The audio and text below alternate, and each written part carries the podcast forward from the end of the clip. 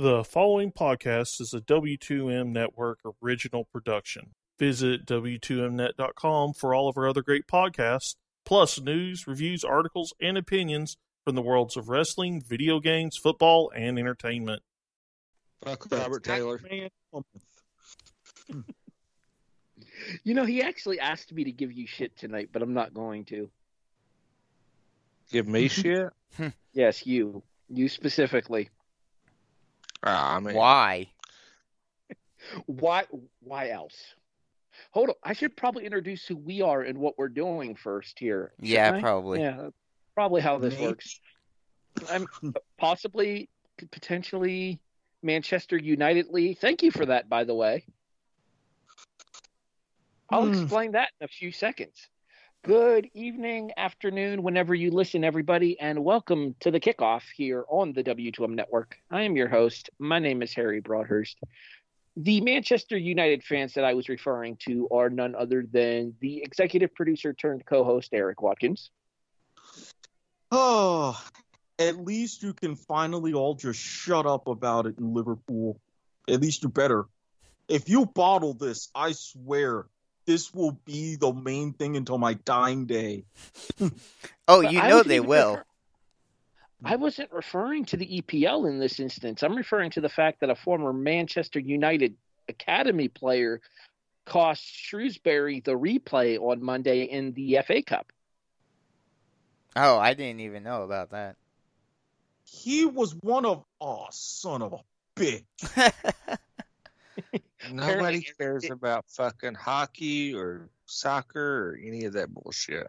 Technically, we talk football on this show. Sometimes it's just with a U instead of the. Uh, never mind.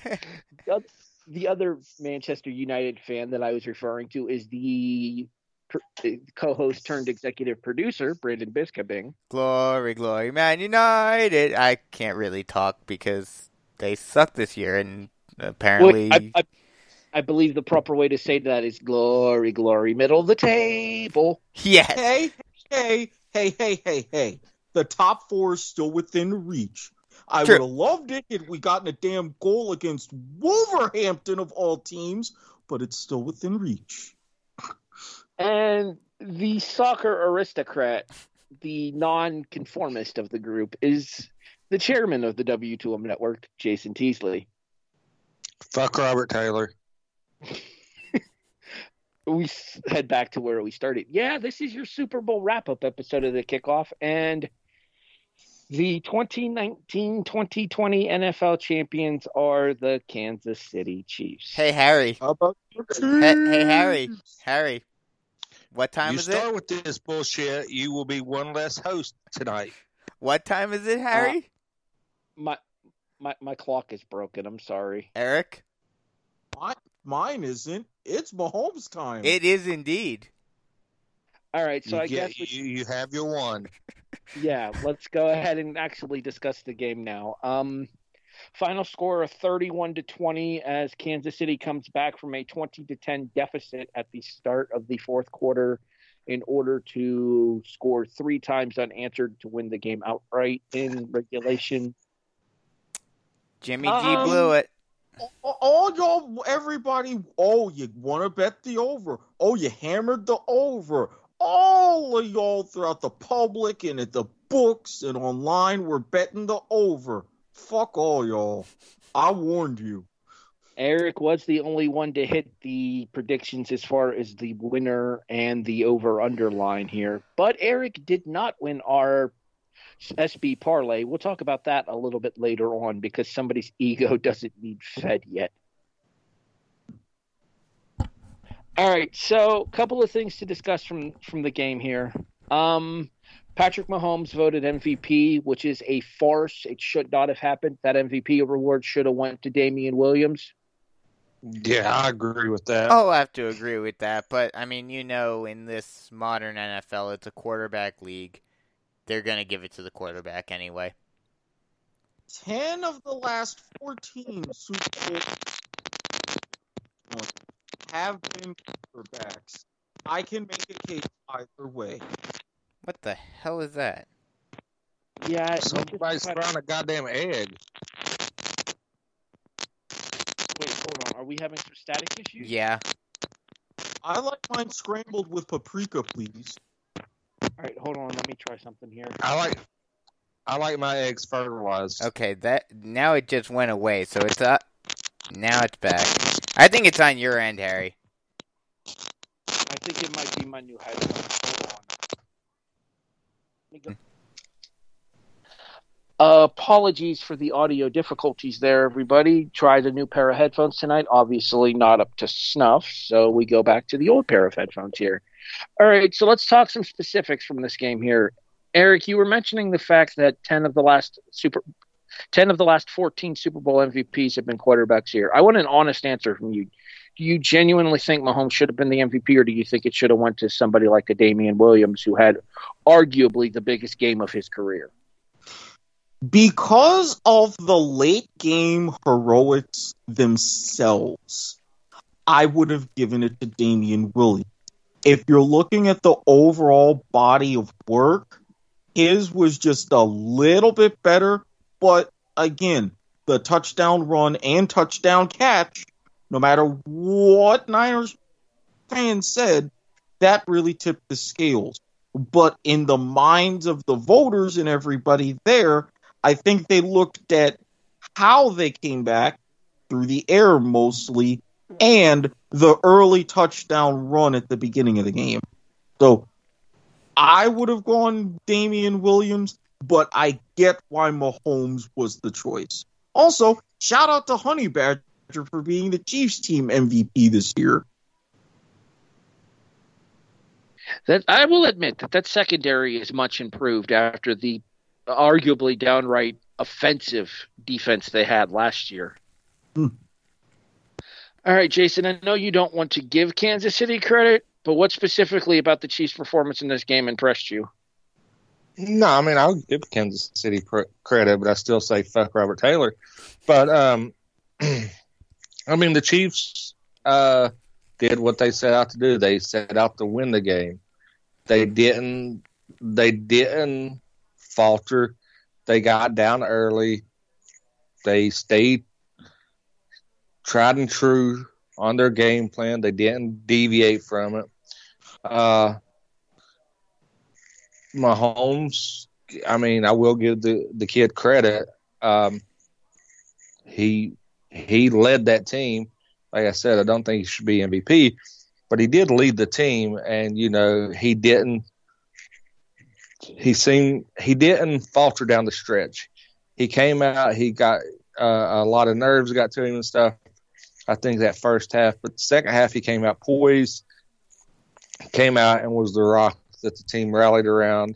He made he made some amazing throws, uh, completions. He made good decisions, even though he did have two picks, and I'm pretty sure one of them. I mean, I'm pretty sure that he's seen the DB there and just wanted to try to put it through his chest. But um, I, I think the Walrus getting the Super Bowl win was well deserved. I mean, I don't think he's one of the greatest coaches of all time. Do I think that he's a good coach? Yeah, but pump the brakes on any any other word using Andy Reid and the greatest in the same sentence. Well, Uh, I would, real quick, I would certainly argue that this solidifies Andy Reid's Hall of Fame resume, does it not? I would have to I- say yes. I, I don't. I think he would have got the Hall of Fame even without a Super Bowl. I mean, I think it, it this cemented his Hall of Fame candidacy. But I think even if he never got a Super Bowl, he would have still made the Hall of Fame. I still, like I said, I, he's still a good coach. I mean, he's a, a great offensive mind. Granted, he has had some hiccups when he made the playoffs. But regular season, he's one of the, the better coaches of NFL past. Playoffs, he kind of faltered. I think the best thing happened to Andy Reid is he actually had a decent coaching staff with extensive playoff history, you know, to rally around and keep him even killed where he didn't have to overexert himself across, you know, offense and defense. He could just concentrate on the grand scheme instead of trying to micromanage. Mhm. Well, I, I, I'm going to kind of counter that a little bit. If you were to look at not just the stats, but particular players, especially at quarterback, we can agree Donovan McNabb was above average in his career. Yes. Mm-hmm. Of course. Yeah. Okay. You can get so far with above average at quarterback and closer to average most of the time surrounding that quarterback, regardless of what side of the ball. And that's where Andy Reid, he kind of hit that wall. It's like, okay, I know what to do. I know how I can scheme and spend my time, especially crafting the beginning offensive script. Try to get all of my opponent's weaknesses in those 15 plays and go from there. But with the level of talent, you can only execute but so much. Now, when he has this next level of talent, he's finally able to punch through. So that's why I think, yes, this was the time to where if he were to ever win it, it would have been now. Nobody's calling I mean, him the greatest, but it the argument of, oh, well, he did this, he did that, and blah, blah, blah, and now be ended because he has the Lombardi trophy. Okay, so Brandon, I'm going to come to you with this because you've been arguably the biggest proponent of Mahomes on this show this entire season. Mm-hmm. Did you know four turnovers from Patrick Mahomes in this game? Yeah. Oh yeah, I knew that, and that's the reason why I do And- actually agree with you. Okay, hold on, hold go on. on, hold on, because there's something else here. Okay. And a San Francisco defense that shut down his rushing ability. Mm-hmm. Do you think that possibly they may have shown a bit of a design on how to potentially beat a Patrick Mahomes led Kansas City offense? To an extent, yes. But especially on the turnover end, I think it was more of a case. Yes, I'm not taking anything away from the San Francisco defense. They were amazing. And yes, I think other teams can certainly take things away from this game as a way to potentially limit Mahomes' abilities. But I think it also didn't help. Mahomes is still only in his second season, and he's already in the Super Bowl. This was a big moment. A lot of those turnovers were in the first half and in the first quarter. So I think a lot of that had to do more with Super Bowl jitters more than anything else. And then once he calmed down at after the half, then he showed what he could really do and San Well, Francisco had problems stopping him. Eric, correct me if I'm wrong. Wasn't the one really bad interception actually at the start of the third quarter? Oh, yes, but and that was his second one of the night. But Uh-huh. to his credit, after, if you look at his statistics after that second interception, where start of the third quarter, you're really trying to get momentum, this and that, and that's where San Francisco really tipped the scales more in their favor. After that pick, 8 of 13, 141 yards, if I remember correctly, two touchdowns. I think you're right, yeah. Right. So the fact that he was able to recover from that at such a big state, because you got to remember, he was the third youngest quarterback to start a Super Bowl, youngest ever to win Super Bowl MVP and regular season MVP, like second youngest ever to win a Super Bowl. So you're going to have jitters in this case. It's how you step back from that. Now, do I think this laid a blueprint? Yes. But at the same time, Houston laid out a blueprint. Tennessee laid out a blueprint. Look what happened. You've got to, if you're going to have this blueprint, you've got to execute for 60 minutes. That yeah, was- you well, was, real quick, Brandon, Okay. real quick, just because that was actually going to be my next point here. the fact that this was Kansas City's third straight comeback of 10 points or more in this postseason, having done it in all three of their games the divisional round, the conference championship, and now Super Bowl LIV.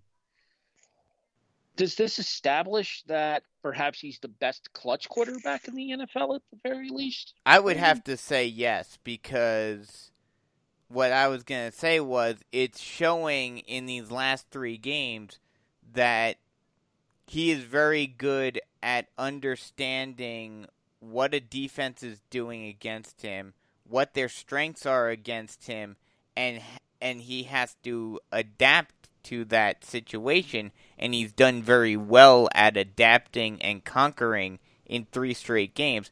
So it's a situation I'm not sure if clutch would necessarily be the right word. Yes, he is certainly clutch, but I think it's more adaptable and fluid in terms of the way he plays and being able to realize okay, this is not working to our favor. They are take they are taking advantage of what we are doing currently. We have to change our game plan and go a different route. And I think and, and, and, I, think, and I think defenses have to realize that that's going to happen and realize that they have to change their game plans against him as well. And I, and I just want to say this kind of real quick. Number one, first team to ever win the Super Bowl having accomplished this. Ten, double three straight double digit comebacks in a single postseason.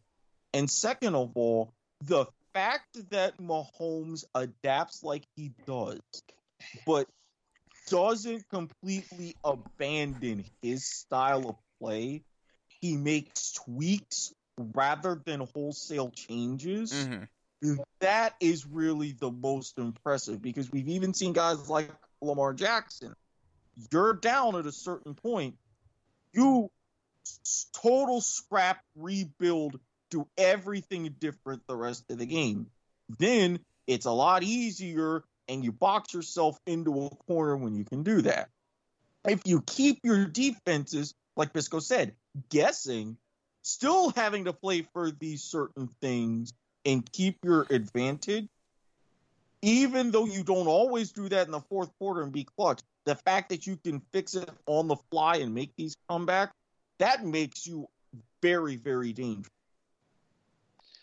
All right, Jason, I'll ask you the same question here. In terms of clutch factor here, does this cement Mahomes as the, the NFL's current clutch quarterback?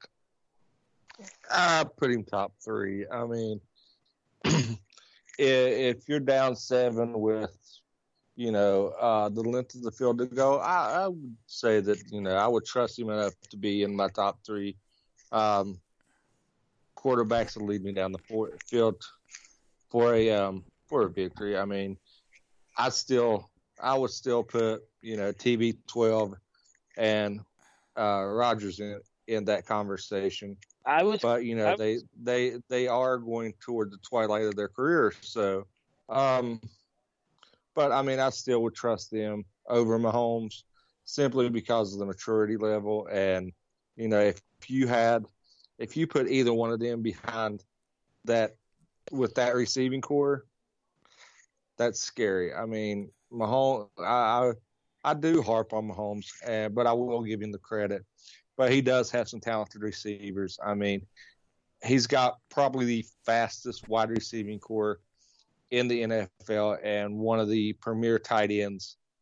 I was going to I, I was going to say here. I think that people are discounting the fact that yes, as good as Mahomes can play, and yes, he's been spectacular at times. However, there have been some really dumb decisions made throughout the course of these last couple of seasons as well.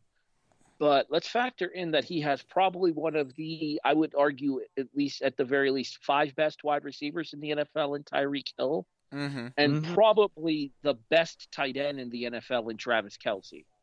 Mm-hmm. Yeah, I, I, I could agree with that.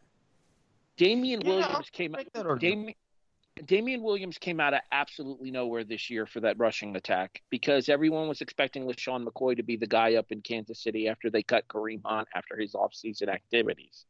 That being said, undrafted Damien Williams was the big story. Let's now switch our focus over to the other side of the football here. Jason, you're Jimmy Garoppolo. What lessons are you learning from this game? Uh, not to listen to my head coach and actually take initiative to win a game rather than play to play to win rather than playing to maintain a lead. Erik, same question. You're Jimmy Garoppolo. What do you take away from this game? Uh, right now, I know what I can do. It's like, hey, I can go ahead and I can put together these three quarters. I know I've really got to, in a similar fashion to Jason, take command. It's like, okay, I know these throws that I can make and these things. I'm not always going to get the breaks, not always going to get the best play calls, but I got to work with that.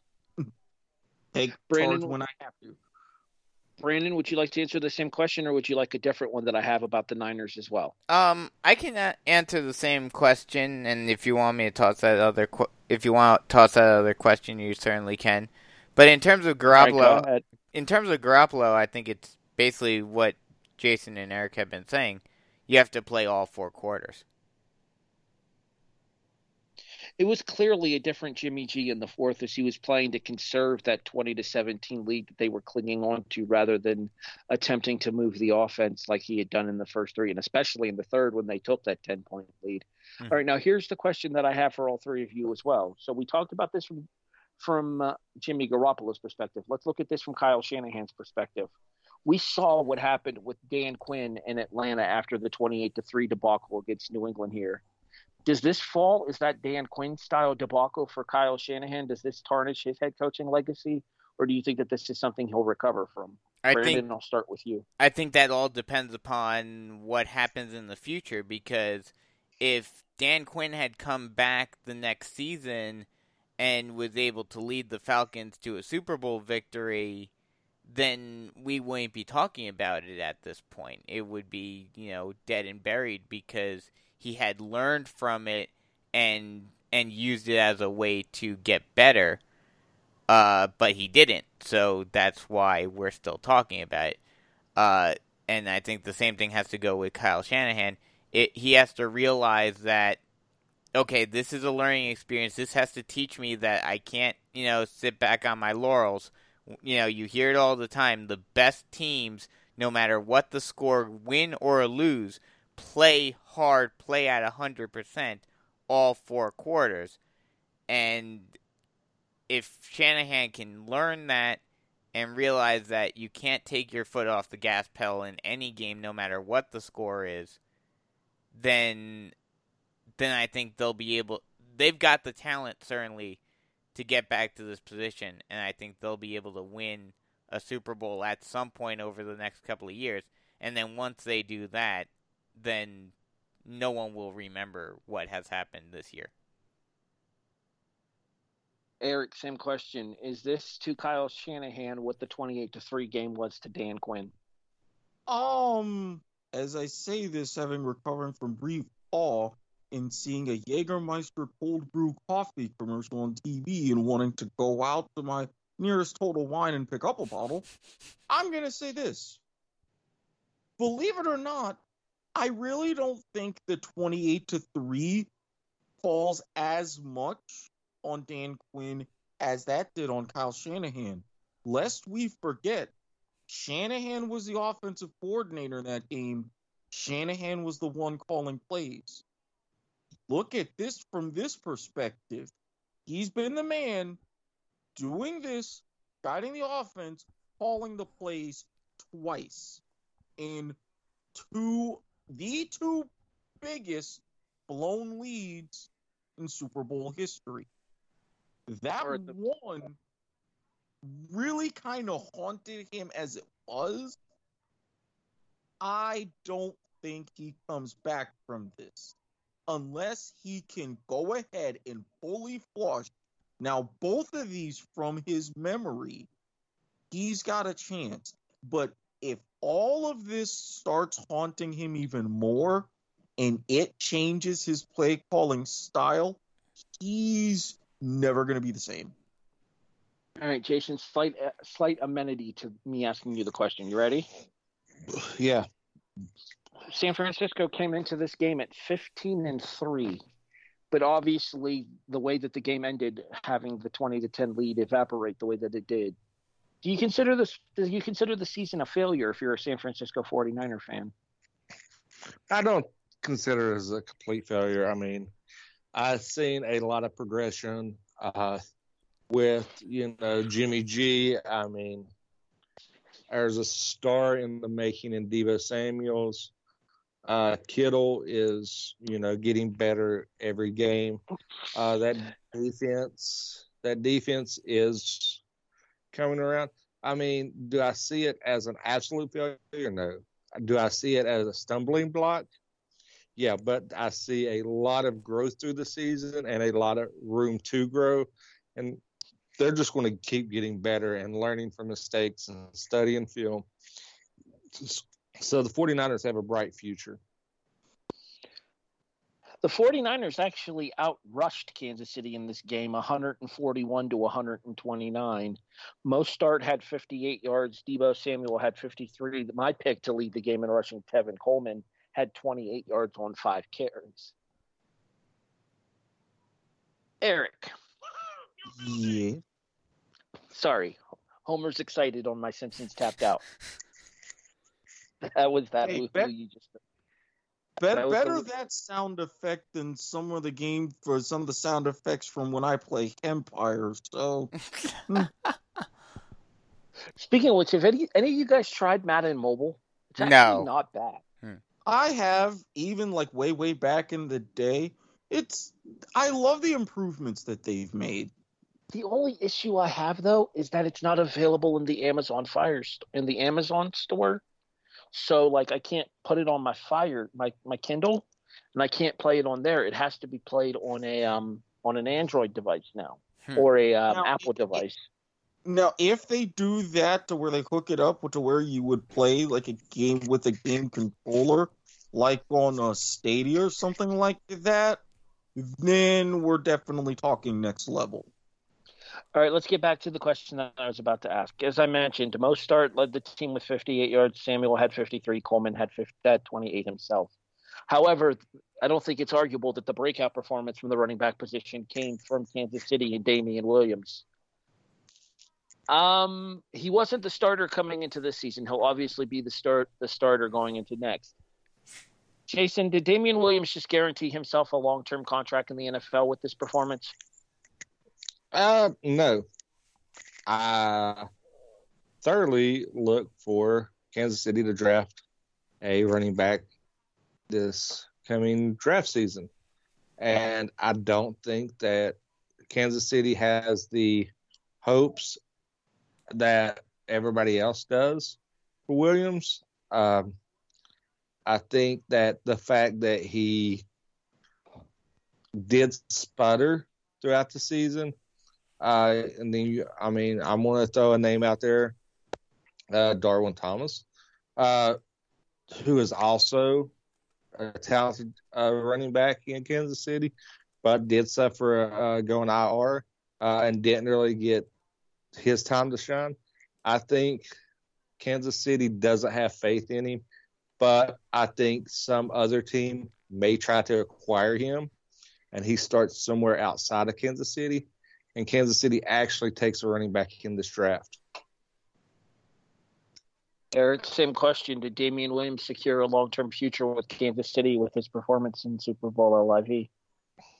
I would not say long term because if we're looking at the nature of offenses and we're looking at the nature of the game, let's face it, with all the talk of Mahomes being potentially the first ever $200 million player, I've thrown out some numbers I've had. Brett Veach has said since he looked at him after a 66 10 loss at Texas Tech to Iowa State, and since he drafted him, he's had a plan to pay Mahomes. I really think this offense is going to be more built around him and the ability to pass. Unfortunately, while this means that Darren Williams had a great story, has this ring, I agree with Jason. If he has a long term future, which I really believe it will, it will be outside of Arrowhead. There's no way that they can give him them give Mahomes the money, work around and get other receivers and everybody else, which they're going to do, and keep Darian Williams. With running backs, they're going to go like other teams, be in the draft, get them on the cheap, see what happens. Because remember, Williams himself was undrafted. You could probably strike gold again. Brandon, same question. Um, well, are you talking just by the Chiefs or are you talking overall? Because I have an answer on both ends. Basically, you're agreeing with them that it won't be in Kansas City, but Well, he lands elsewhere. I I'm not sure. What I will say, he has one final year left on his contract with Kansas City next year before he's a free agent. Next year, and I don't know because he he was an undrafted uh you know player that they just signed.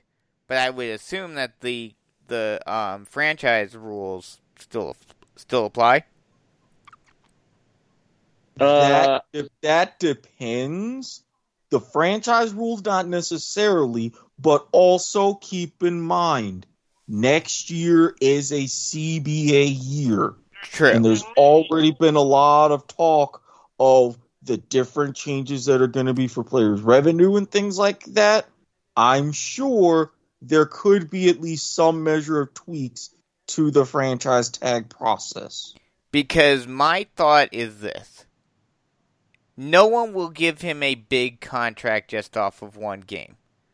But if he continues playing at the level that he played during the Super Bowl and during the playoffs this year in the first half of next season, I think can either Kansas City will try to franchise tag him in order to keep him under their control or if they do not decide to t- sign him as Jason and ha- and uh, Jason and Erik are are mentioning that I think he will certainly as long as he has a big season next year he will get a big contract from someone at the end of 2021 Speaking of Damien Williams and his long term potential income, did you guys hear about the Jimmy Kimmel story? Mm-mm. No. Jimmy Kimmel, uh, Damien Williams was a guest on Jimmy Kimmel Live, and Jimmy Kimmel asked him about the jersey swap that he had with Raheem Mostert at the end of Super Bowl LIV. Mm-hmm. And Kimmel was kind of busting his stones about it, saying that, yeah, your jersey's probably going to be worth a whole lot more than his is after that game. And Williams actually says, yeah, when I came back home after the game, my mom asked me where the jersey was. Well, it's come out, and this is from ESPN.com, that Raheem Mostert has offered to swap jerseys back with Williams in order to give the jersey back to Damien Williams. So this brings me to a question about jersey swaps for you guys. Do you guys like the tradition of a jersey swap, or do you think it's something that time has moved on from? Erik, I'll ask you first. I like it in soccer. I like it as sort of a big thing, especially if a player's retiring. You get that last bit of momentum. But aside from that, nah. It's leave it for kind of those two moments. And to be honest, outside of really big international matches, you don't even see the jersey swaps in soccer anymore. So it's a special time and place, but I don't think this in particular was that right time or place. Well, it's funny that you mentioned that because I feel like we might be seeing some domestic jersey swapping going on in the EPL real soon. um, Oh, at least MLS. It's better. It's better. It's better than seeing domestic violence in your home. Jason, same question in regards to the jersey swaps. Are you in favor of them? Are you against them? Do you really not care either way? Uh, I'm I'm all for it. I mean, you got to look. Um, I think it's one of those things that is just kind of respectful. I think though, I think it should kind of lean toward older players, like Erik was saying. Like if it's a player retiring, you know, like a Brady and a Manning jersey swap, I could see. You know, like or or you know, like Eli Eli Philip Rivers, something like that, or Roethlisberger with one of the quarterbacks he came up with. I think it, it means more when that happens. Now, being every game, I don't. I, I kind of think it gets watered down. I think it should mean something when it happens, rather than just be a a prop for, you know, self promotion. Brandon, I'll ask you next. Your Um, thoughts on the jersey swap? Yeah, I mean, I'll agree with uh, what both Erik and Jason had to say for the most part. I also do think, kind of similar to, you know, the reasoning for why we're talking about this, um, in a big game like that, I don't like it. I understand to an extent, I guess, why some players might like to do it, but you would think that you would think that these players would want to have a memento to save for what they've accomplished, getting to the Super Bowl, all of that, the jersey with the patch on it, and all of that. So, for a game like this, I really don't get it because you would think, wouldn't you want to save your own jersey from a game like this, especially when, you know, granted, I think these two teams will probably end up making the Super Bowl sooner rather than later again. But you never know in the NFL. So wouldn't you want to have that memento for potentially your only time in the Super Bowl? Especially Well, since I- both of them were undrafted. Mm-hmm. Well, and I think that was the respect that was shown between the two of them on the original jersey swap is the fact that they were two undrafted players that made it all the way to be the starting running back for their respective teams. Mm-hmm. All right, so let's talk postseason awards from the NFL, shall we? Okay. These will have nothing to do with our postseason awards. These are just the awards that were officially handed down at the NFL honors here.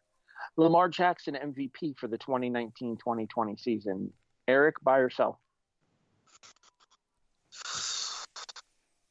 I want to buy it, especially because it was unanimous. I understand, but if I were to really go with my honest feelings, I would sell. My vote, especially with how. Okay, all right. Not, not asking who. We're saving that for next week because we're going to do our year-end awards. Okay. okay. Jason, same. Jason, same question: buy or sell? Lamar Jackson is the MVP. I'm buying it. I think he had the a great season. He deserved it. Deserved the recognition. He totally elevated his game from last year. He showed the improvements that needed to be made in his game. So I'm buying that 100%. Brandon, buy yourself. If we're just talking regular season based, you gotta buy it. I mean, the amount of improvement that he had from last year, and the, I mean, if you really think about it, what is MVP supposed to be? It's the most valuable player for your team. The the amount of, uh, the the amount of value that he brought to the Ravens and how much improvement the Ravens had as a result of his improvement, you gotta give it to him. See, I'm going to disagree. I'm going to say no, and my MVP is probably going to surprise a lot of people because of the fact that he played on a subpar team. But I don't think there's any question. I know best. exactly where you're going, and I I know, completely, I know where you're I going. completely disagree because of exactly what I just said. Under 500 teams are automatically disqualified for me because you did not really help your team. Okay, Well, but if- I don't think well, it's going to be an under the- 500 team. Um, no, it is. I know exactly who he's talking about, and Okay, I well, will well, watch then- him on well, a then, weekly wait, basis. Erik, Erik, stop. One second. No, because I want to see if he's actually as correct as he thinks he is. Let me just Okay. say this. Is it a team that I'd be able to watch on a weekly basis? Here. Son of a bitch. Yes, see? I told you. I know exactly who you're talking about. Yeah, he's he's he's correct. Oh yeah. And, and oh, this I is- know. I know who it is. Then. Just for bit, especially for Bisco's sake, when you hear my argument next week, you will understand. I am going by your exact line of thinking, just with someone else. Okay, But, well, fair enough. I'll, I'll expand I'm upon gonna. this I'm one. gonna pick. You know what? I'm gonna pick Erik's. All right. You know what? I know Erik's. you know what? We can re-have this debate again next week. I'm I'm curious now. It's going to get the better of me. For those of you who haven't figured it out by now, I'm referring to Christian McCaffrey as my MVP this year. And the reason I'm voting for Christian McCaffrey is this yes, the Panthers were god awful towards the end of the season. But the Panthers got off to a very strong start at the beginning of the season until Cam Newton went down injured. The Panthers at one point, if I'm not mistaken, Erik, were five and two Yes. and every single bit of that five and two was because of Christian McCaffrey, with a quarterback who was a rookie in the NFL and Kyle Allen, who did not know his ass from a hole in the ground by the end of the season, to a receiving core that had a bunch of no names on it, to a defense that completely and entirely collapsed in the second half of the season. McCaffrey set became only the second player in NFL history to join the 1000 1000 club. Not not to mention what he did for just number of receptions. And let's face it, that defense collapsed when Rivera got the boot. Let's talk about it this way, Brandon. You mentioned very specifically your exact words were who made the biggest difference to his team throughout the course of the season. Did you not? Yes, but I just think that If you take if you take Christian McCaffrey off of the Carolina Panthers, they challenged the Lions and the Browns 16 this year. Oh, I agree with that, but at the same time, if you take Lamar Jackson away from the Ravens, they're probably an eight and eight team, if not under disagree with five the- I disagree with the way that RG3 played in Jackson's absence because RG3 basically ran the exact same offense that Jackson did. Yes, he doesn't have the legs that Jackson does now, but I would argue that RG3 has a better arm than Lamar does. Fair enough. We'll talk about this more next week. I'm sure. Jason, would you like to get into yours right now, or do you want to save it for next week? I know he was itching to guess mine. Uh, I, I know I can guess Erik's. I, I said I would be. Mine would be Lamar Jackson. Okay. And then who do you think is Erik's? Uh, I think Erik's is a quarterback in the AFC South. No, Oh, really? really. See, because because I think I think there's a middle of the road quarterback on a team that elevated his team, became the most valuable player on his team. Are you referring to And- Tannehill? Yes. I think he could have been in the argument just based on what Brandon said he should have been. It is Uh, the player that is the most valuable player of your team and elevates your team. Without Tannehill, that team was trash. When Tannehill came in, that Tennessee team turned around and yeah, I- I, Yeah, I would Tannehill agree with that. Something else, not MVP. I was I was about to say I have a funny feeling we'll be mentioning Tannehill's name on a different award Mhm. next week. Mm-hmm. The same one that he got from the NFL honors. I won't specifically mention it because I don't want to give it away, but yeah, I have a funny feeling that we're going to um, be talking about Tannehill next week. Erik, do you want to reveal yours, or do you want to wait until next week to do so? I'm gonna be that guy and do a deep tease till next week. Let Yeah. everybody be thinking. Alrighty then. Um, couple of other things to discuss here. We hit an NFL honors there, like I wanted to. I just basically wanted to discuss the Lamar Jackson thing from that. I talked about the Raheem Most start, Damien Williams thing, which I got a kick out of just because I thought it was funny. Let's talk XFL, gentlemen. Jason, I know you work on Saturday. However, the first two games are Saturday at two o'clock and five o'clock. Even though you can't watch them live, will you be recording them to watch them later? Uh, I'm not going to record them. I want to watch the highlights. Hopefully, you know, with it being football, maybe I can, and it being a Saturday and work being kind of, kind of slow and everything, might be able to talk talk them on flipping the flipping it over while I can catch a little bit of it while I work. But as for recording or anything, no, I, I will catch the highlights. I may catch a uh, replay of it if you know if the buzz surrounding it is there. I will, you know, I might catch a replay. But I mean, I just don't. I know I'm going to be covering it and covering some stories with it. Me and Erik are, uh, but you know, um, I think I'm just going to watch highlights, look at the biggest stories, and then if it generates enough buzz to, actually uh, get me to record and watch games, then that's when I'll, I'll get fully invested. Uh, I just don't want to be have my ho- hopes set up so high and be let down like I have with previous incarnations of uh, leagues outside the NFL. Erik, same question. Will you be watching live? And if not live, will you be recording it to watch later? I will indeed be watching it live. Now, if my schedule changes, then I will have to record it and watch it later. But as plans currently stand, I'm going to be watching those first two games live. And I was basically, I'm taking the same approach as I have with past leagues outside of the NFL. I was immediately amped up when the sadly defunct Arena Football League, thanks to NBC, moved to the start of their season right after the Super Bowl because it gave me a nice transition and AFL, NFL, or AFL, CFL, NFL cycle. With other leagues like the AAF, I was excited and then saddened when I was watching the Twilight Days really before it got started. But yes, I am always of the mindset, and I, out of even sheer curiosity, am going to be like, okay, how is all of this because of the hype really going to work? And will these first couple of games really be set up to start catching that in? Brandon, same question. Will you be watching live on Saturday?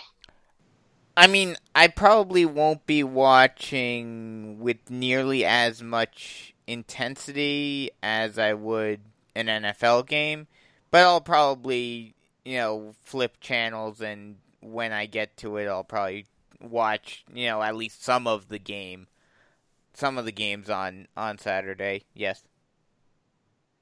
And, and I will say my answer is a bit more biased because I've already joined two XFL fantasy leagues. They have XFL so fantasy leagues already.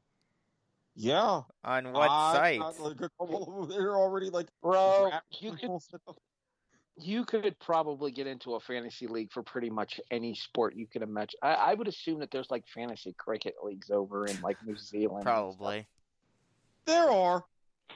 Speaking of when Oh, when they, get, when they get to Russian booty slapping in fantasy, then I'll really be a degenerate. But we're not there yet. FanDuel, if you're listening, we need to talk.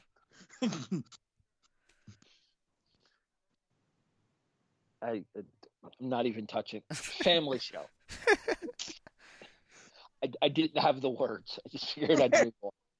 All right. Look, um, I'm gonna, I'm gonna try. YouTube, look at Nin Explains Top 10 Weirdest Sports Part 3. You'll understand what I'm talking about. I've actually seen the clip before. The first girl to cry loses. I've seen the clip.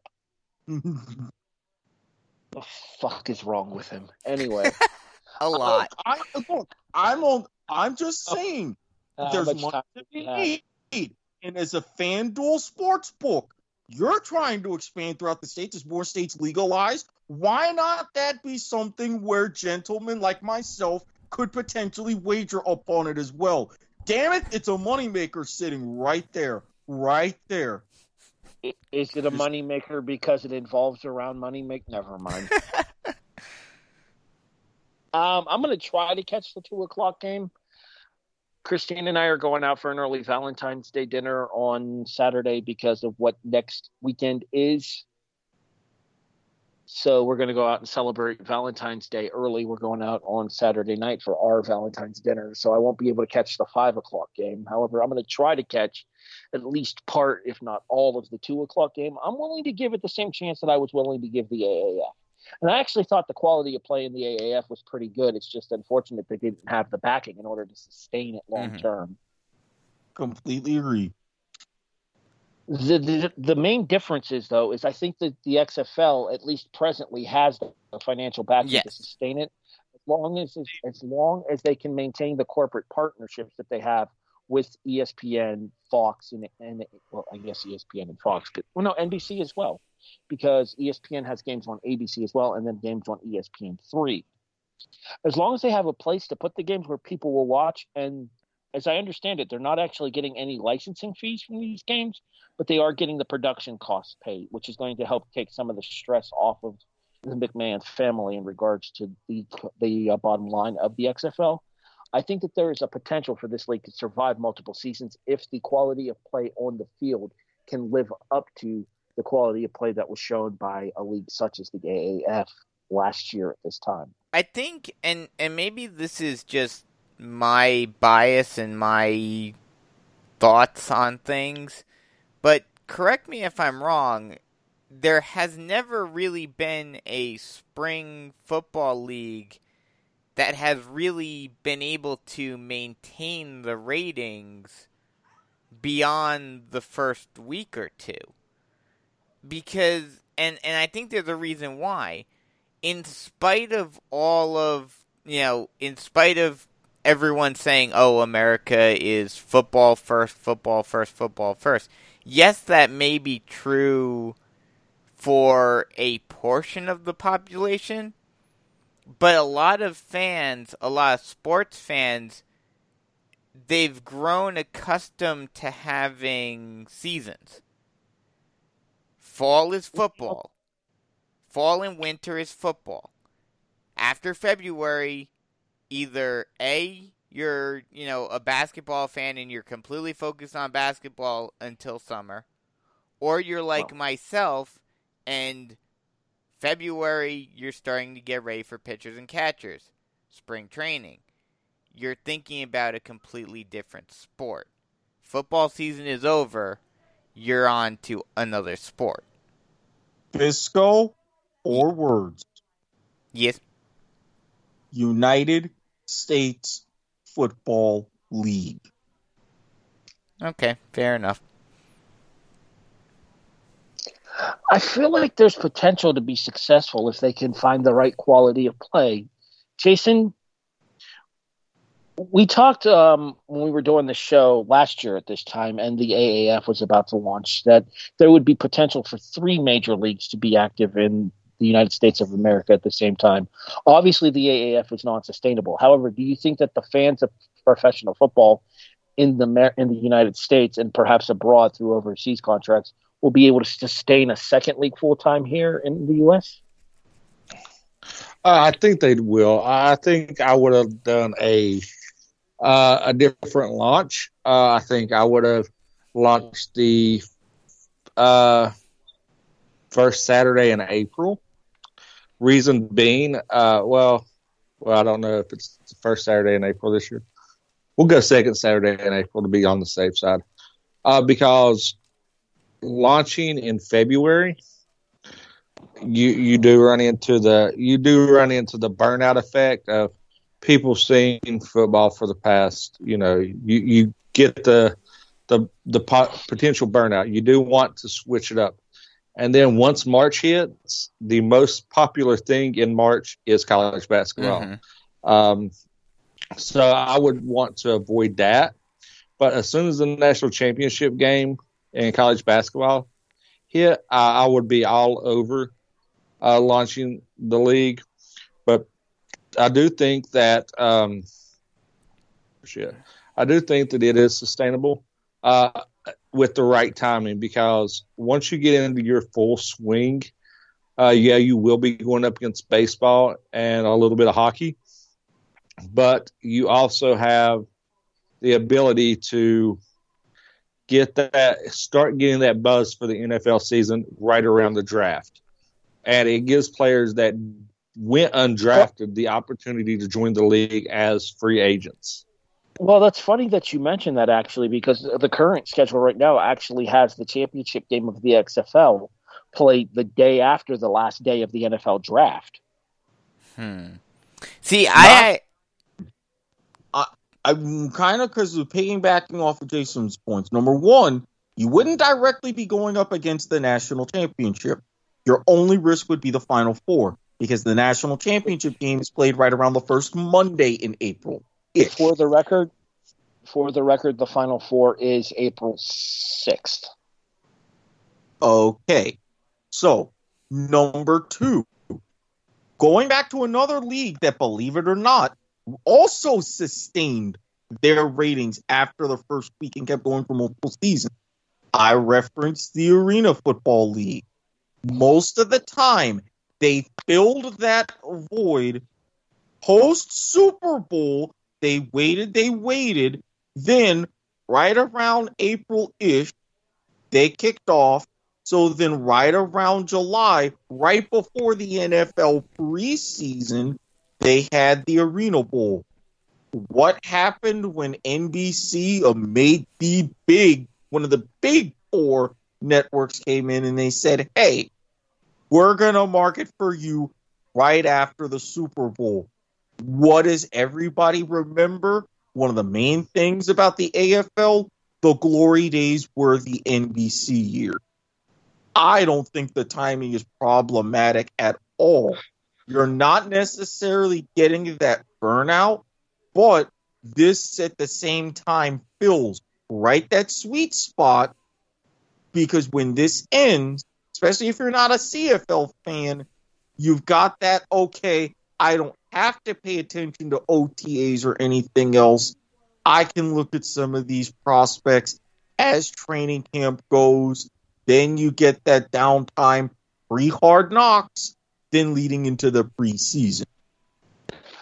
Well, actually, it's funny that you mentioned the uh, the NFL draft and the downtime here because there's actually a player in the X and the XFL that's using this as kind of a precursory opportunity for the NFL draft. If that makes sense, Hmm.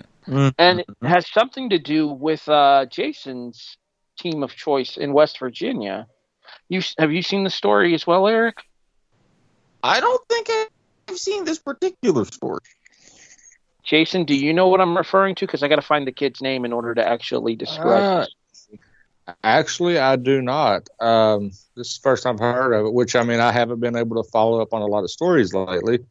But yeah, I mean, I haven't seen it on any any blogs or anything that I keep up with with with uh, West Virginia players. All right, let me uh, give me a second. Um, one of you guys suggest a topic, and the other two touch on it. I'll touch on it as soon as I come back. Give me a second to look this up so that way I can find the correct name, so that way I, I can explain the story in question. okay, I I'll, wonder down the road the how many rules that the NFL will adopt from the XFL. well, that was going to Oh. be my question was what do you guys think of the rules and do you think that they will be successful or do you think they're going to basically turn football too weird to where fans will be turned off by it?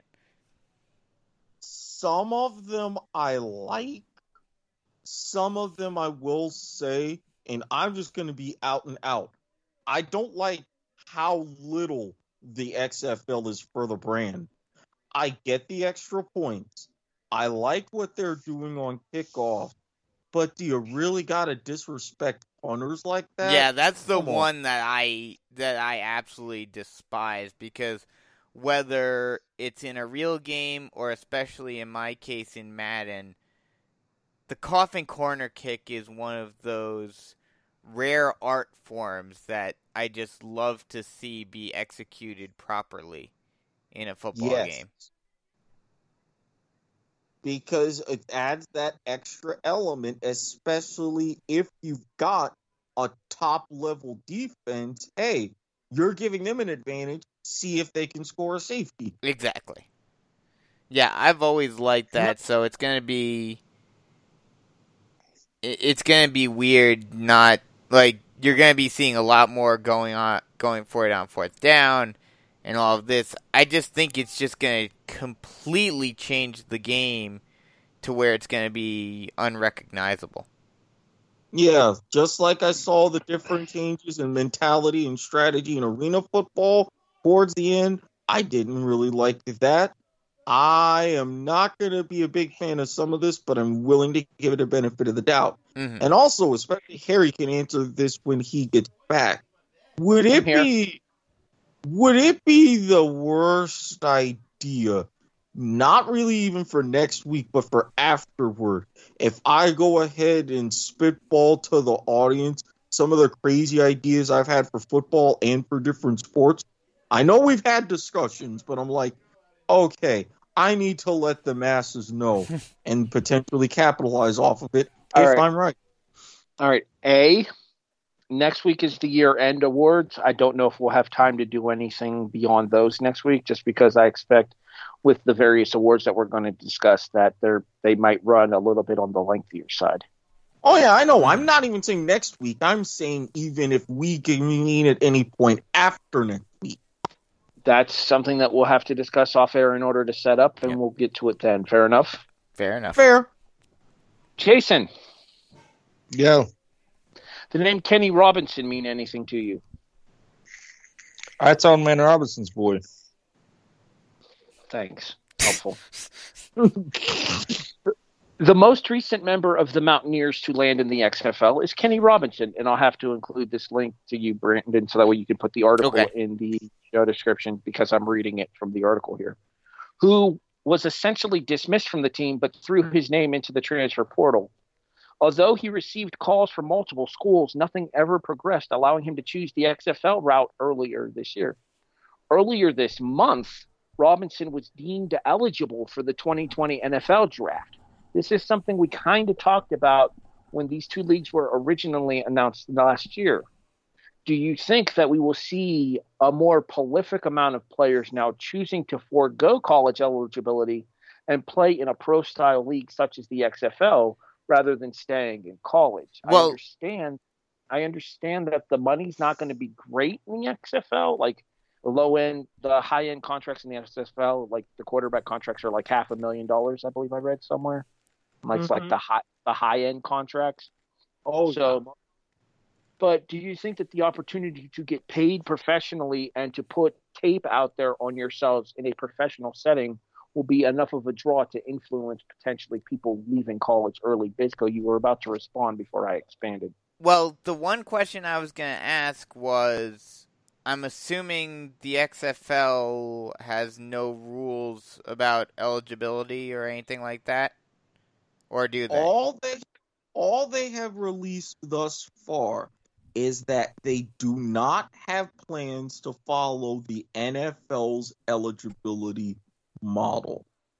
Everything else is open to interpretation, but nothing concrete. so, cons- Which seem go ahead, Harry. which would seem which would seemingly mean that players that are maybe not college eligible due to grades might be able to go to the XFL instead.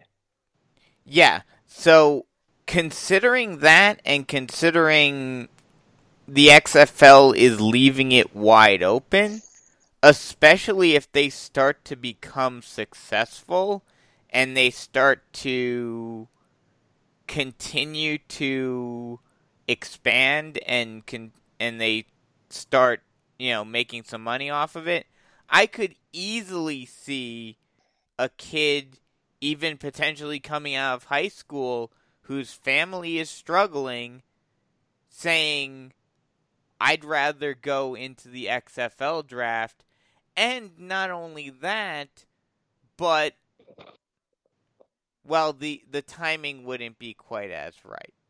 Well, not necessarily because some kids are able I don't know exactly how this works on this end, but there are some kids that enroll into college and start college early in January in order to be able to play in spring games.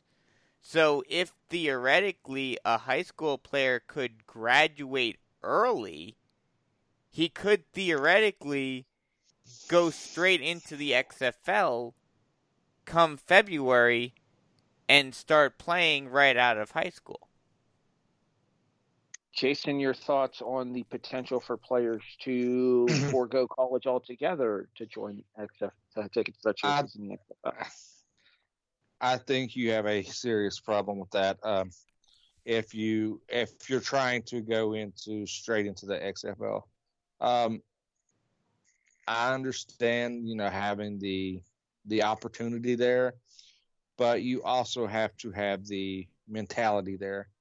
Um, Oh, I agree. I'm not Uh, saying that it's going to be it's going to make them them successful, but think about the the type of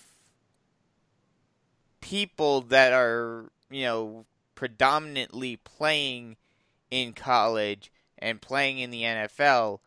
You know, we see it in basketball all the time, especially pre uh, you know, before the NCAA rules and we even see it now with you know the the G League and with overseas. These kids from poor you know families would rather be making money right away than having to go to school. Um, yes, but also uh, you you have to um, you have to have some responsibility, uh, and the league has to take some responsibility over I- the fact that you have um, you still have kids. Uh, for you know, just going back uh, for every LeBron and Kobe, hmm you have a failure. You have quite a few failures. Oh no, Um, I'm and and that was that was an issue when that the NFL stood by because physically and mentally you're not ready for that kind of level of play. Um, with that being said, I, I think that if if a player went straight into the XFL, suffered a career-ending injury, that's a massive lawsuit. Because I mean, it's it's a liability in itself. I'm sure you know this is Vince McMahon we're talking about. I'm sure he would have some sort of, uh, you know, part of that contract that would forbid them from suing if anything were to happen. or at least some kind of term set into the contract that if you were to suffer any kind of life altering injury that you accept such and such of a settlement It- rather than attempting attempting to cash in on it. Exactly. So, and Uh, and along the same lines, you know, yes, I agree with you in principle that that's what they should do, but again, this is Vince McMahon we're talking about. You know, while well, we've never really seen it in the N- in football, so I don't know how well it would work in football. But as we saw in basketball with guys like LeBron, like There's Garnett a reason you co- haven't. coming you- There's in a reason you haven't seen it in football is because the NFL has a twenty uh, a 23 No. year old rule. No, I understand that. But what I was going to say was I think if Vince saw dollar signs by a, you know, number 1 overall recruit out of high school who makes a big name for himself becomes a a big deal as a result of ESPN and high school athletics are being covered more and more now. So there is that potential to get a LeBron type situation where he comes out of high school being a household name already. And if he wants to go straight to the XFL to make a name for himself in the pros and make some money for himself and for his family, I'm sure Vince McMahon would see dollar signs and say, "Come on in." see, okay, There's a big uh, problem I have with that, and that I do. that I- we have. Go ahead and state your point, Jason. Then I'm going to chime in as well because I actually have a problem with that as well. because one, do you really think that a player that is quote unquote a superstar athlete would rather go to the XFL over to a premier college team such as an Alabama, a Miami, a Florida, an Ohio State, where they can actually improve their stock to make millions of dollars and be an elite athlete, or would they settle for making a far less payday, giving up that eligibility, and playing in a league that has a far more lax rules where their injury, where their career could be cut much shorter? You are probably right. Alabama probably would pay them more.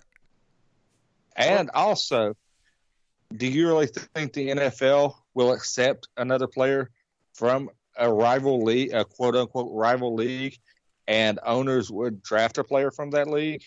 See, I think that there is potential for players to do well enough in the XFL that they get an opportunity in the NFL. I don't necessarily know that you'll see players from the XFL drafted into the NFL, especially given how the respective seasons align. Let me ask you guys this in regards to that, because one of the things that Jason brought up was the physical maturity of a person going from high school into the XFL here. And I think that's the biggest concern. I think that if I'm Vince McMahon, I'm trying to I'm trying to minimize as much of the risk as possible when it comes to a situation like this here. And one of the ways that I do that is I kind of set up a similar rule to that of the NFL. Nobody under the age of 20 is allowed anywhere near my league. So that way they have a chance to grow up and grow into being an actual full sized adult male before they're getting hit by guys that are in some cases twice their size. See, Jason, oh, okay. real, real quick, Yeah. real quick, Bisco, because you've been kind of, you and Jason have been kind of dominating this Yeah. part of the conversation. I want to get Erik's thoughts on this here. Erik, realistically speaking, here, do you think that there is a place for the high school phenom athlete to want to take the opportunity to skip straight to playing in a professional league here? And do you think it's in the best interest of a promotion such of a league such as the XFL to stop them from doing so or to allow them to do so? I am going to say no, and I've got a few reasons why. And for the XFL, it would be their best interest to stop them because, number one, as has been pointed out, the NFL, three years after your high school class graduate, that's for a reason. Yes, you talked about a LeBron, a Go, a Kobe, a Kevin Garnett. Fine. Even with guys like your one and done guys like Zion okay, you would have at 18, 19 NBA bodies, all you have to do is just have endurance from going to a 30 or 40 game season to an 82 game season. And with all of the changes in even the NBA style, it's not as physical. You do have more nutritionists and things like that it would make that transition easier. You don't have high school football players with NFL or even XFL bodies. I only know of really one person. I forget his name. Charlton County, Georgia, high school, 2011. He was a senior that year. I will go into a very interesting story off air of why this particular game, that particular day, comes into play in my memory. But there was this one lineman, war number 68, as a high schooler, 6'8, 429. You could argue, yes, at 18, had a professional football body. But how rare is that? How many times have we seen from people even going and graduating high school to by the time they're drafted, their body evolves. Even in cases like a Lamar Jackson, their body, they evolve their bodies after they get into the NFL. That is just a sheer necessity that cannot be underestimated. And if you're talking about this from the college angle, the Power Five schools, as they continue to consolidate, get this transfer portal, change the rules like the Big Ten is trying to do with this transfer portal, they would not lose out. They could still be recruited, especially as the name, image, and likeness rules expand and the NCAA gets their head out of their ass and really does something about it. But for those in the group of five, Division two, Division three, they would see the equivalent of more guys who are one and done, as you would get fewer scholarship. They could go ahead, take that time, play, bulk up, then step up and go into the XFL, having a better adapted body. And then from the XFL, like the CFL, like other leagues, someone from the NFL signs them. They've already got experience under their belt as a professional, and off they go.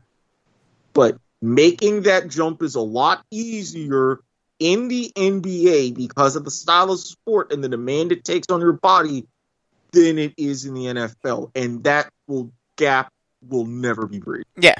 No, I, I completely agree with what you guys are saying. I agree that it would be hard, if not impossible, for someone to go straight from high school into a pro league. But what my thought is isn't so much whether it would be possible or or smart for the player to do it.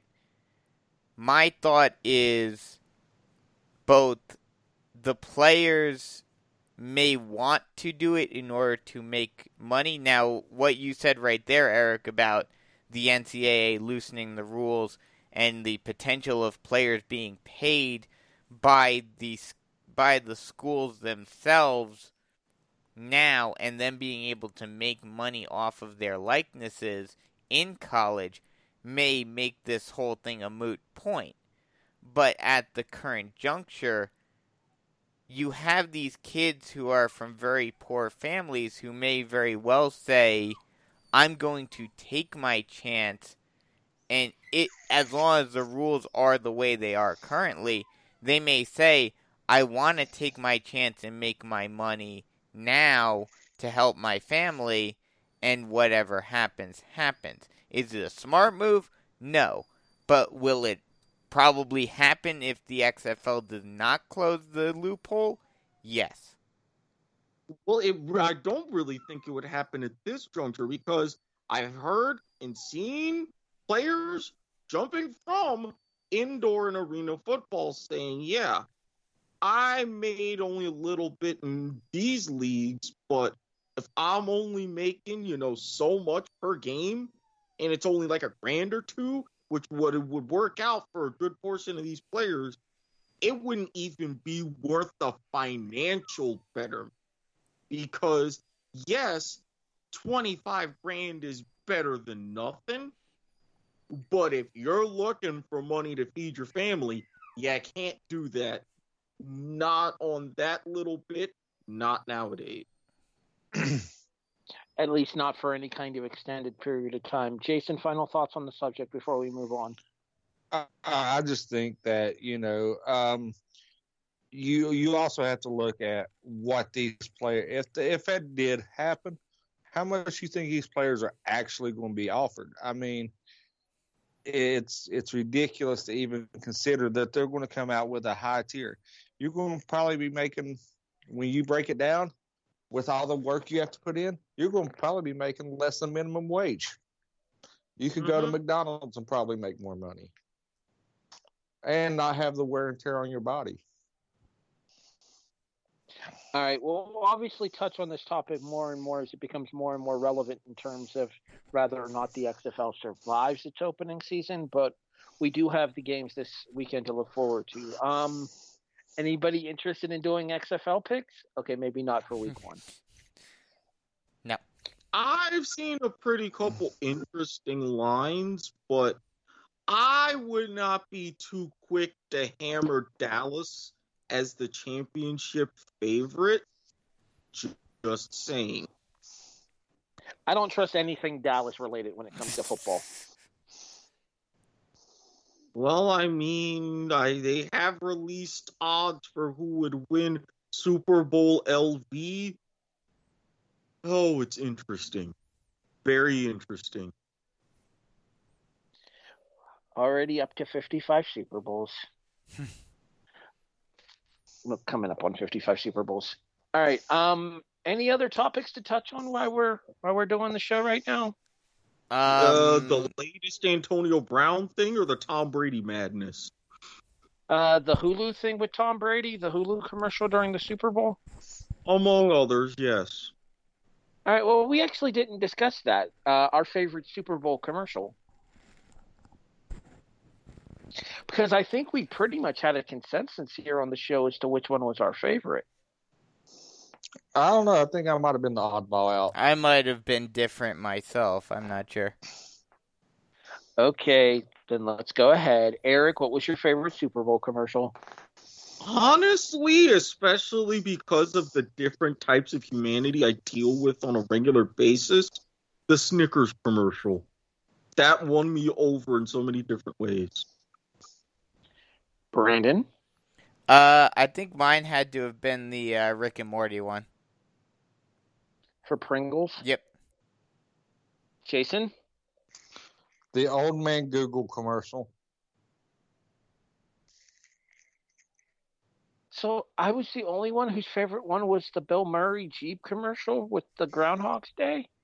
I like Yeah. it. I thought that was that was my second favorite, but there was just something about that Google commercial that that that hit me in the feels, and it reminded me of it reminded me of one of the old Bo- uh, Budweiser commercials with the Clydesdales, and it, it got me in my feels.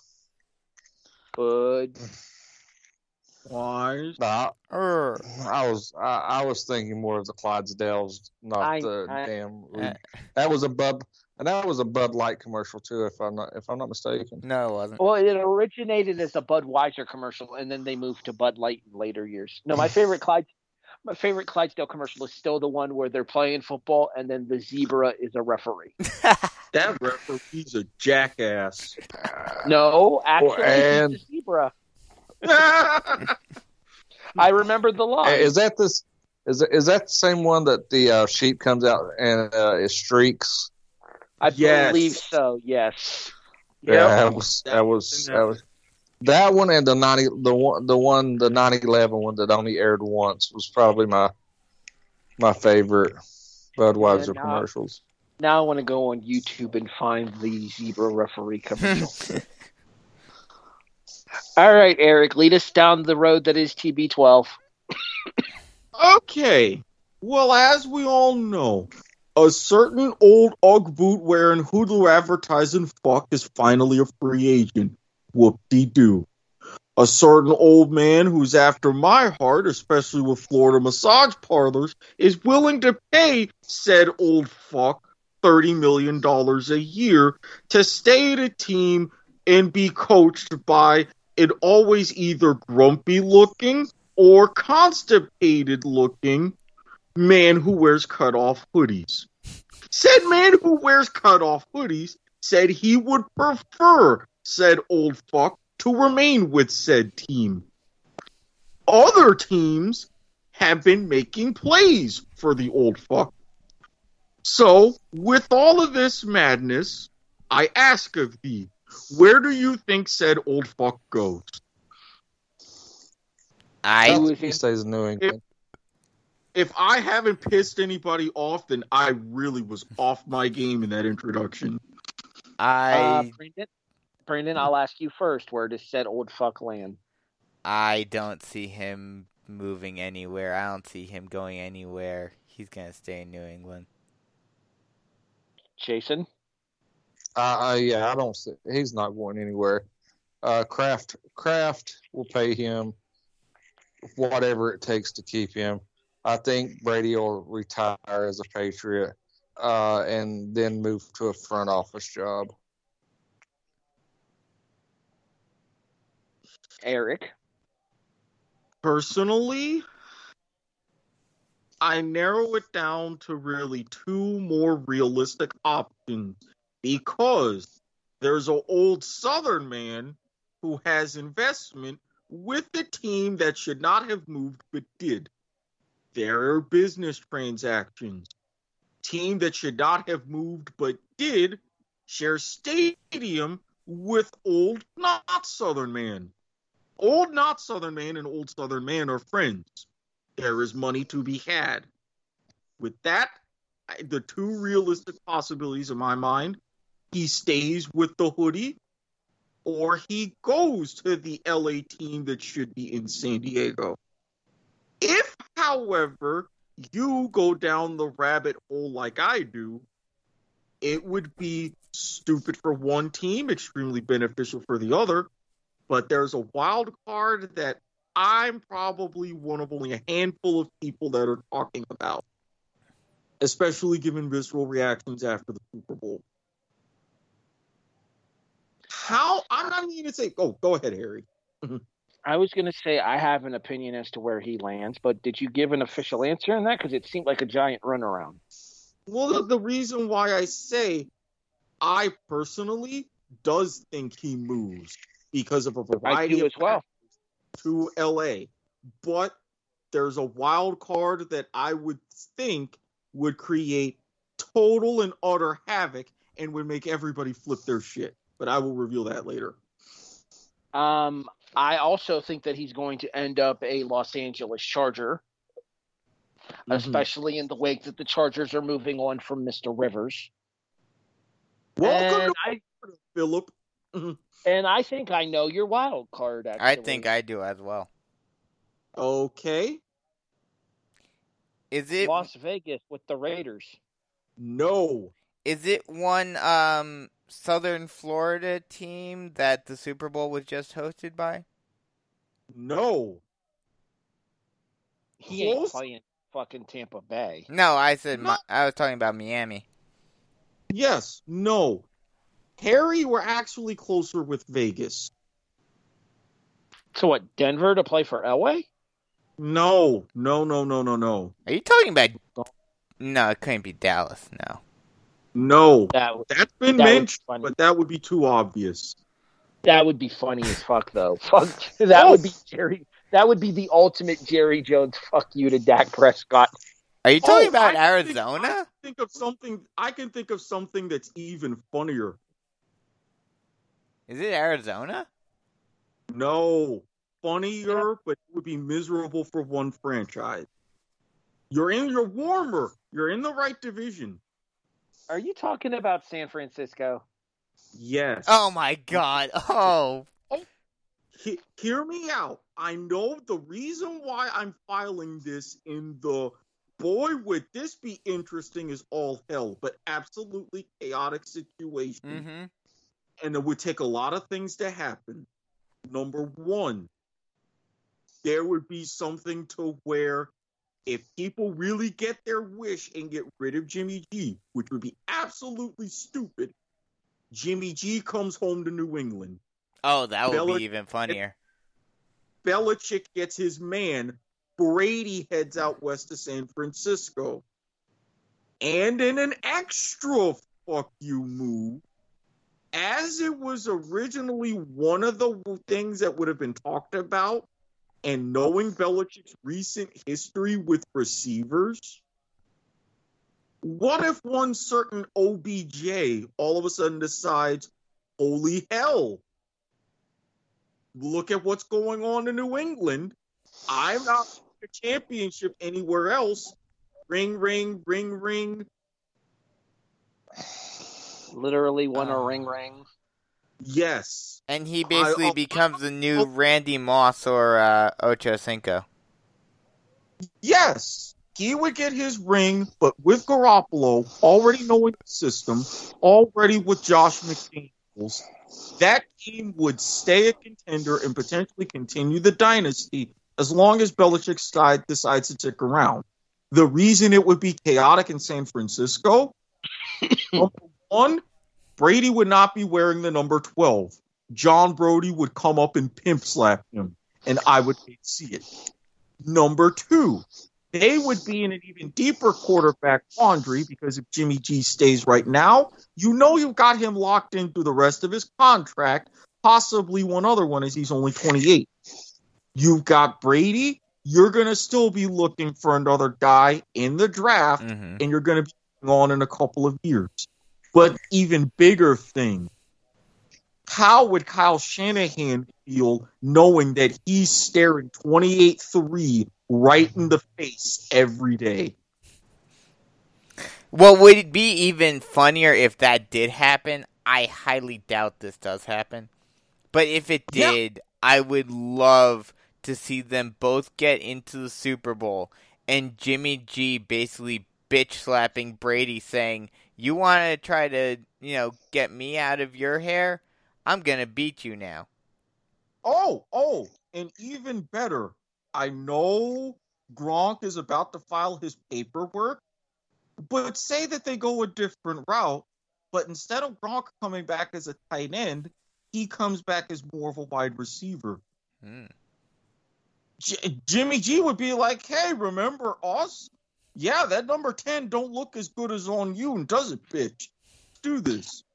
All right, Jason, you've been kind of quiet here. It, let's say, let's say hypothetically, Garopp, or Brady does leave New England. What would you say would be the most likely landing place for him?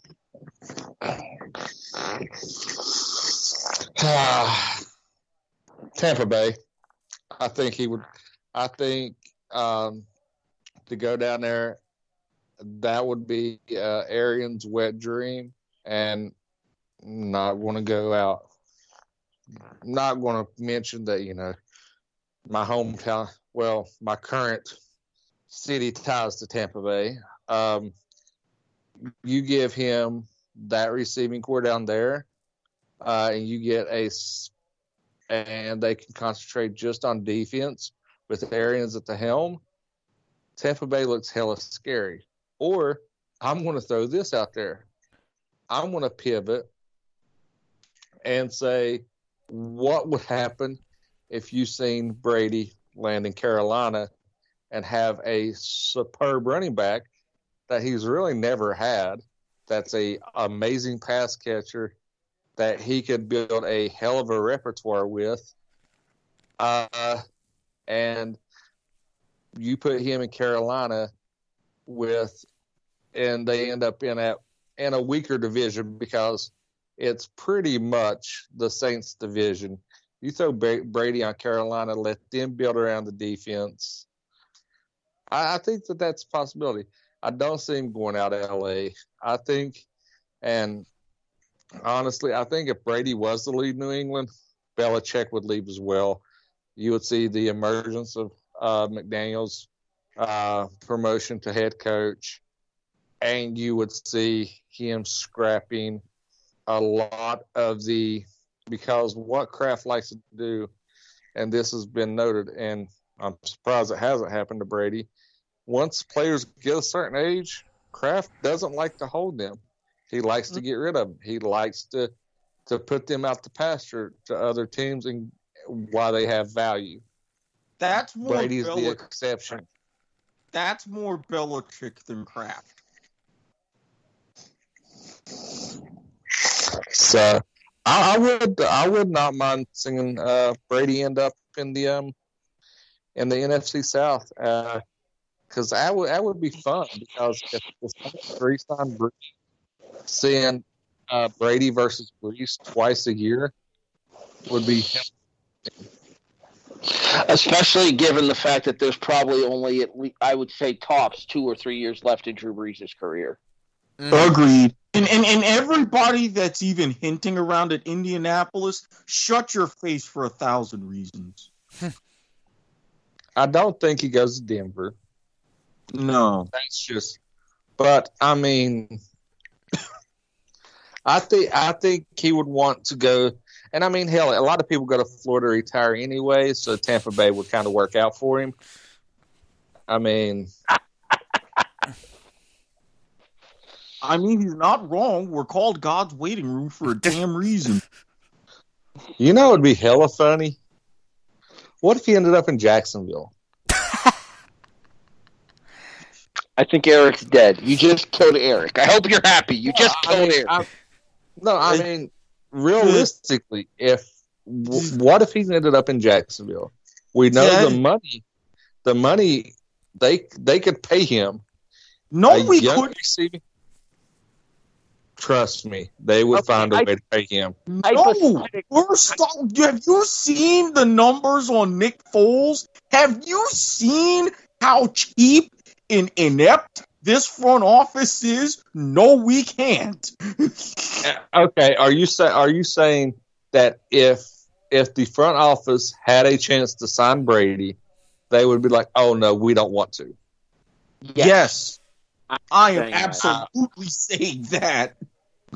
I would- Jacksonville I front would- office, the Jacksonville front office and their notorious cheapness. Yes, I would Again, bet Cheapness I would and bet you I would bet you two gallons of purple drink and a and a vine sweet uh, watermelon that they would get, they would make a run at him. throw in an eighth and you've got a deal. I'll throw in a family packet from KFC. Oh, can you- you do Popeyes, especially with that spicy chicken sandwich? Uh, I'd say the views and opinions of Erik Watkins and Jason Teasley don't represent the W2M network, but now that we're associated with Rattledge, yeah, they kind of do. Son of a bitch. All right, you All had right, one more. this, this show's went a hell of a lot longer than what we expected. Yeah, really. Well, we got into discussing some news and notes from around the league. Eric, you had one other thing that you wanted to touch on. Did you still want to hit it, or do you think we can pull the plug here at about an hour and a half? I'll pull the plug. We've had enough of AB apologizing. So what you're saying is, so what you're saying is, much like God's waiting room, we too were pulling the plug. Yeah. Beep, beep, And now I'm going to hell with those two. Enjoy the ride because it's gonna be swell. I'm driving the bus, so take that for what it's worth. and we're going to get pulled over on our way. Damn it, Is there Harry! Family show. Is there such a thing as white and dirty on the way to hell? Because I mean, wouldn't that just defeat the purpose? No, I, I would just be my balls. Olin, they hating. Okay, that's as much of that song as I can quote without getting us sued. Erik, where can people find you online? Uh, at Squid Sports Head on Twitter. Uh, other plans that I've got in the works, and then all throughout this network, you've got the up and coming Black Irish podcast. Soccer to the Max will be returning later this month. And as always, if you're willing to undergo a vetting process, slide into my DMs. We will talk, and you can gain access to my dark Twitter, Snapchat, and Telegram. And boy, hell, that Telegram. I'm telling you. I'm I'm feeling like his Snapchat is going to be premium soon. Just saying. Jason, where can people Not find you on Snapchat? Chat, but Well, I mean, you could find me at Turkey Glue eight twenty two on Twitter, where I will probably tell you to go fuck yourself unless it involves fantasy football. Um, as Erik mentioned, we, you know, the forthcoming Black Irish podcast uh, that is will be debuting sometime in the near future once we get everything lined out and get a recording schedule and everything. And um, usually for the next day or two, you can find me on my fat ass watching TV uh, in my living room. Hey, Jason, I need to congratulate you before we get out of here. You know why? Because is it three years in a row? Yeah. Oh, yeah. I haven't mentioned that yet. I'll do that at the end. But no, that wasn't what I was referring to. What I was actually oh, referring to. okay. Is the fact, what I was actually referring to is the fact that you finally found somebody from this podcast to do another show with you. What, Oh, know yeah. what that feels like. Yeah. But mean, and, actually, and and you know what? There might be some fantasy football talk on that one. Brandon, where can people find you online? They can find me online on Twitter at Bisco underscore Gotham SN and uh, for the North Myrtle Beach Chiefs Sports Network at North Myrtle N- NMB Chiefs Online on Twitter and on SHN Sports on YouTube. So be sure to check out uh, the game on Friday as it's a big rivalry game. What time do you guys tip off tomorrow? Uh, girls tip off at 6. Boys at Okay, 7.30. seven thirty. That's right before SmackDown. That's going to be cutting it kind of close. Yeah. Maybe I'll check out. Now, Like, do the, you have a live stream that you know, like we could send messages in? Because that would be like really interesting to have us three pop into a live stream Oh, as, as you're doing the show. oh, we're gonna get Technically- this show fired. Technically, yes, but um, I never go on it because I'm broadcasting the game. So So we can just go on there and talk shit about you and be like, man, this this Uh, announcer fucking sucks. God. And you No. would never see it until the game was over. Absolutely, yes, No. facts. There we go. HEB the Uh, Eagle. don't give me any ideas. HEB the Eagle on Twitter, HEB the Eagle on Instagram, although I barely use either of them. Harry Broadhurst on Facebook. Make sure you guys check me out on there. Talk sports, wrestling, you know, video games. I'm starting to play more video games. I did. I'm working on getting my Xbox One set up, and pretty soon, uh, once I do that, I'm totally downloading Rocket League. So if anybody wants to come at me and get a game of Rocket League in, let me know. We'll set it up too. I, I Um, still he- need to try that. I've been meaning to try that game. Okay, Hmm. try that again, Erik, because Bisco cut you off. You're sounding a lot like an executive producer around here that we know. I'm just starting to get into them, and it's not like it's not like Christine tells me what I can and can't podcast. You stole my thunder. Hey, sorry, but, Sorry. but but you know what? You know what? Also, we won't be having live from Niagara Falls with Christine in the background. Unless nope, nope. Shut the hell up, Erik. No, not even going down. That, not even entertaining that line of thought. Real quick before we get out of here, Jason Oh. ten correct, Erik nine correct, Brandon eight correct. I got six on the Super Bowl prediction pool, so Jason wins for the second year in a row. Is it the second or third? I mean, Second, we didn't do one the first year. We didn't do like a full setup like we did for last year's. because the first the first year was was the uh, was the emergence of Ginger Damas. Yeah, but then again, at the same time, who actually picked the winner in something resembling the score? I picked the winner. Yes, and yes, I picked yes. the winner, the MVP, and the and the key player of the game. When you guys told me I was ridiculous and asked me who it was for the second second time since I've joined this podcast. Technically, none of us picked Mahomes as the MVP, so No, you got screwed on MVP though, because it really should have been Damien Williams. True. All right. You've been listening to the kickoff. We are a presentation of the W2M network. You can find us online at W2Mnet.com as well on all as on all of your favorite podcast listening services such as iTunes, iHeartRadio, Stitcher, Spreaker, Podbean, Castbox. Hey Brandon, guess what? Spotify is here. domestic and domestic violence is bad. Still dick. You guys are all talking over each other and jumping on my line. You know what? Glacier's still a dick too. How about that? Thanks for listening. We'll talk to you guys next week with our year end awards here on the kickoff on the W2M network.